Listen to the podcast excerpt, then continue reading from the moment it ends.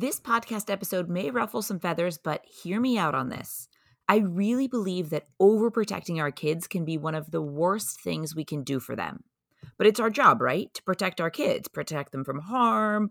But this has sort of overflowed into protecting our kids from being criticized by anyone, from bad grades, from a tough teacher or coach, from being outside alone.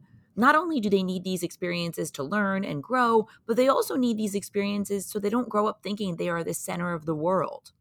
In an overprotected situation, any discomfort is immediately handled for them and life resumes in their protected bubble. Our kids need to fail. They need to have conflicts so they learn how to resolve them. They need to be allowed to explore and try new things on their own because that's how they discover who they are separate from us, their parents. We want our kids to be tough and confident and independent and happy. And even though it often feels like the way to do that is to protect them from everything and get involved in every conflict, unless it really is a threat to them, I think we need to step back and let them learn through these very valuable life experiences that they need. Let's go. You're listening to the How to Be Awesome at Everything podcast, where we're obsessed with life hacks that make your life more awesome. Your host, Lindsay Dickhout, is an entrepreneur and business owner, a mom and wife, and someone who wants to do things over the top at all times. This concept started as a collection of things Lindsay has learned that she was documenting to give to her kids one day, and now it's a podcast. Join us on this journey where we talk about how to be awesome at everything we do. Here's Lindsay.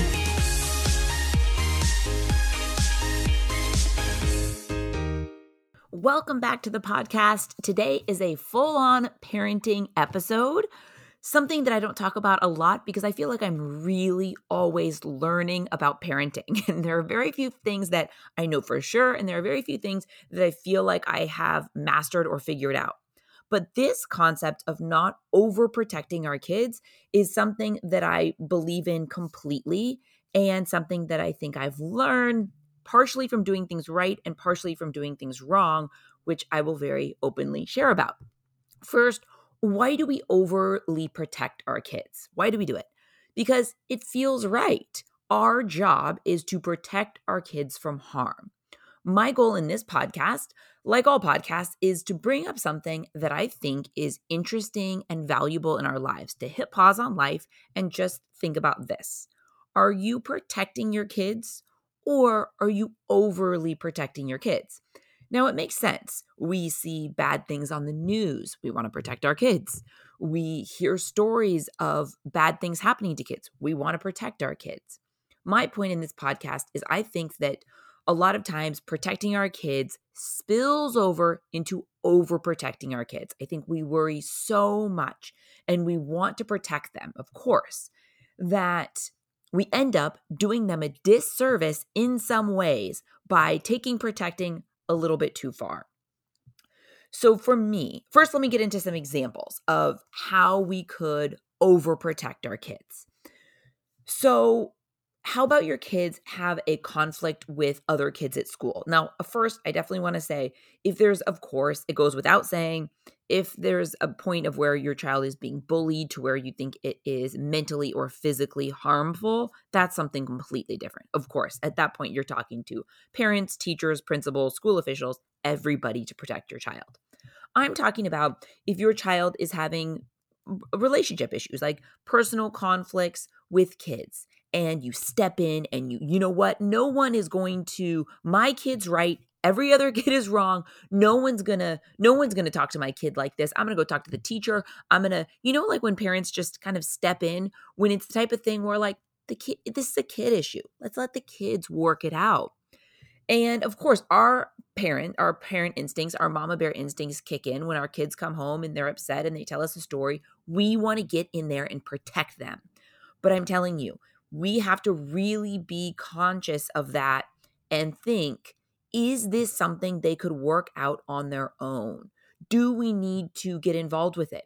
And I think another big thing is when I'm talking to, say, one of my good friends, our, our kids are friends and we're friends, I always start conversations like, I know my child's not perfect. So I have, you know, it's kind of like you take, you take your armor off and you just, you, I know some parents, we want to think so highly of our kids. We want to think they're right in this situation. The other kid's an a-hole and they're wrong. But I found that usually the truth lies somewhere in between, right? So I think that it's always beneficial. Of course, we want to have our kids' best interest in mind, but not assuming that our kid can do no wrong and our kid is always in the right. I think that that doesn't lead to anything beneficial. It's probably not realistic. And it also, the kids hear it. It also teaches the kids, like, listen, you can do no wrong. You're in no way responsible for this conflict. I'm going to go defend you because you say you're right and that's it. I think that there's so much value into kids understanding that there are different perspectives, and sometimes maybe the other kid did something more wrong, but maybe they reacted badly. So then it it kind of cr- created created a bigger problem. A lot of times there's things that we can learn from it, even if someone else made the bigger mistake. More examples. Maybe there's a tough teacher or a tough coach, and you immediately, maybe that your child comes home, has a story about, you know, some, you know, they were really direct or they kind of yelled at the class, and you call and you're like, no, no, no, my kid is not going to be in this class. And you switch him out of the tough teacher. Like, yes, maybe the teacher is too tough, but I think having those life experiences is so valuable. And by moving the kid out of the class, you, well, you're teaching them that my parent will save me. If I'm uncomfortable, all I have to do is tell them and they will save me. They will remove me from the uncomfortable situation. But you're also robbing them of the experience of learning how to deal with someone difficult. And let me ask you, when you're an adult, do you need to know how to deal with difficult people? Yes, every day. For some of us, so much more than we wish. But that's a, a reality of life. You're going to encounter people who are tough and harsh, who don't say things as kindly as they could, and there's there's going to be conflicts. These are their learning experiences that we cannot take from them. How about managing every minute so they don't even have to think or take care of themselves? This is one of the ways I've kind of made mistakes is I will, when my kids get home from school, especially now that my girls are a little bit older, they have homework and they go to a super academically aggressive school, a little at this point, a little bit too much for me, in my opinion. Their workload is just so heavy. So I'm like, you guys had such a long day. Um, go up, have a couple minutes of downtime before you start your homework. I'll unload the car and the groceries. But I've realized lately, I'm not doing them any any any good by giving them a pass. Like, I worked hard too. We all we all work hard. That doesn't mean that, you know, the four of us unloading the car and the groceries will take five minutes versus me doing it by myself will take twenty minutes. And it's just that life lesson of we are a family unit. We're going to help out. It's not mom's job. Not mom's not Cinderella. I already do so many things like like so many of us do, and make the meals and clean up and all the things. When it's something that they can be helpful with, I think that it's important not to always try to make their life so comfortable and do everything for them, like put on their shoes when they're old enough and fully capable of doing it. I think by managing their every minute and doing things for them that they could do, we're taking away kind of that experience. And like I said, for me, I am making a change so that my kids are helpful. They're helpful kids, but like if I don't ask them, they would never think the car's full of groceries, I should help mom, because I've made it too easy. I've said, you've had a long day. You have a lot of homework. Don't worry about this. I got this. When I want them to be helpful. I want them to help other people when they see that other people could use a helping hand. So let's get into where I've gone wrong and what I've done right with this. I touched on like the groceries thing and being helpful. Where I think that I've gone wrong is I've gone wrong by over overly protecting them and not just not giving them enough freedom simply because I'm worried about them playing by the street and being outside. And I realize it's very, very unlikely that, you know, with reasonable parameters that anything is going to happen. And they need to feel that freedom. They need to feel like they have choices and they're not, everything is not so constricted. I also, I feel like I have done a good job in the conflicts at school and with teachers, and when they have conflicts, I stay out of it unless it's something where I really need to get involved for, you know, if it becomes a big issue. But I have become good at sitting back, as much as it kills me, as much as I want to go in there and try to fix it and try to help with the communication. I know how valuable it is. And I've seen how harmful it is when parents get involved. And, and you know, it's like it's like throwing wood on the fire. It just makes this small thing bigger because parents get involved when I don't think they necessarily needed to be involved. One thing I think that I have done well is when my kids have a difficult teacher. Maybe a teacher is being too harsh, and I agree, they're being too harsh, but I don't take them out of the class because I know they need to know how to work through it. They need to understand not everyone is going to talk sweetly to them. Not everyone is going to communicate in necessarily a helpful way, but they need to be able to show up and deal with different personalities and also respect authority. I think it's difficult when parents always are re- removing their kids from from teachers or coaches that are that are harsh. And I get it. We don't want our fe- our kids being, you know, crushed and their self-confidence being hurt. But I think there's a fine balance because I think it's like, well, I don't need to deal with this. My mom, my dad's just going to save me. They'll pull me out. I don't even have to listen to you. And I think there's something really important about respecting authority and understanding, even if someone's unreasonable or even unkind, how to deal with it, how to navigate it, how to how to get through it. And I'm telling you, their confidence and just what they learn from it is so key. Another thing, how about every kid getting a trophy? I think that if our kids learn early on that they're always a winner, it's going to be impossible for them to fail. And I feel like failing is one of the best growing experiences of our lives. It makes us do better and try harder and learn more and train more and and, and study and, and want to be a winner, want to be a champion. The other day, my little guy didn't have school, and so I had a baseball coach come over to do to hit some baseballs while I got some work done. He had one thing that day. And I probably, sh- I didn't give him a heads up. I probably should have because he just thought he had a free day to play in the house. So coach, I tell him five minutes before, hey, coach is coming. He's like, I don't want to do that. I'm like, sorry, I didn't give you a heads up, but this is what we're doing. You're doing it. Coach is already almost here. You're dressed for it. You're doing one hour with coach. Then you can play and do whatever you want. He was not having it. Even when coach came, he's upset. He's crying. He, and he's four, almost five. And he's like, I am not doing it. And I sat him down and I said, Parker, do you want to be a champion? Not just in baseball, but in life. Yes, mom, I want to be a champion. Champions show up even when they don't want to. It's easy to show up when you want to. It's the that's the difference. And he's like, I don't care. I'm not doing it. And I said, there is, I'm just letting you know, I will sit here this whole hour. There's no chance you are getting out of it. So finally, we, you know, I softened, I softened up a little bit in the way that I said, how about this? I knew you weren't expecting this. You're going to do it. Let's figure out something that would be really fun to do after this. And he's like, I just want a McDonald's Happy Meal, something he does not get off it. And so I said, perfect, but I need you to really show up. I need you to give your best at this. Right afterwards, we'll go get a McDonald's Happy Meal. So I don't know. That's how I handled it because it was tricky. And I wanted to him, him, first of all, I wanted him to understand he was not talking me out of it. There was no way. I feel like our kids toughen up so much when they just realize, okay, I'm going to have to be tough through this because there's no way out of it. And then I thought, you know, he is still a little guy. Let's give him something to look forward to. And then I don't give him a reward every time though. Definitely not. But he remembers that time. He was like, man, that time I was tough. He's talked about it a couple times and it was only last week. Um, you know, that was really cool that I got that unexpected, that, that unexpected treat, a McDonald's Happy Meal with a slushie because I was tough. Like, yes, like I feel good about myself. So you know, not removing him from the uncomfortable situation. And believe me, when I was sitting on the floor, floor in the grass in the backyard for a full fifteen minutes with him crying in my face saying, I don't want to do it. And just being, I just wanted to be like, of course I wanted to be like, forget it then. Okay. Sorry, coach, you know, here's your money. Like, let's carry on. It's harder to sit there and stick to your guns and do it. But I'm telling you, it's so much better for them. He would have learned the next time he doesn't want to do it, maybe even just a little bit. All he has to do is whine and he gets out of it. That would be the lesson that I taught him. But I tried to teach him champions push through and good things happen. You feel good and sometimes you get a reward for it.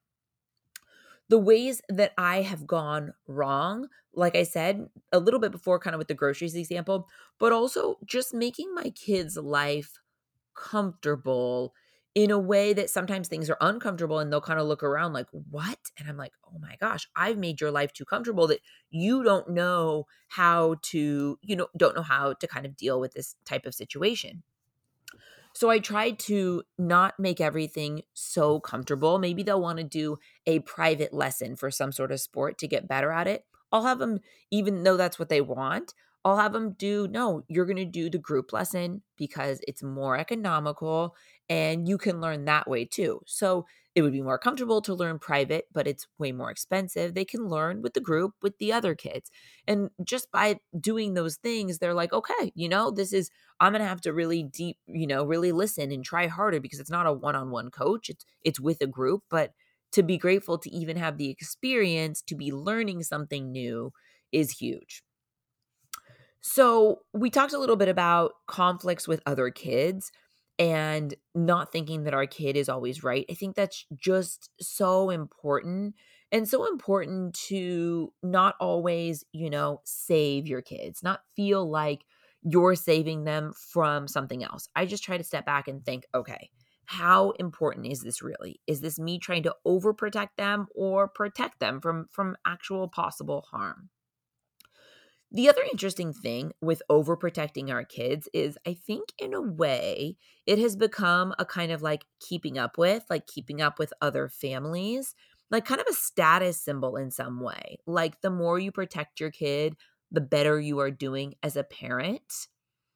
I think there's really something to that, you know? It's kind of like um, if you let your kid ride your ride your bike, ride their bike after school freely and not really check in with you, like, oh my gosh, you're you're almost neglecting your child. But maybe that parent isn't. Maybe they are thoughtfully and carefully giving their child freedom to explore and learn new things and, you know, have relationships and interactions and not just exist through them as parents.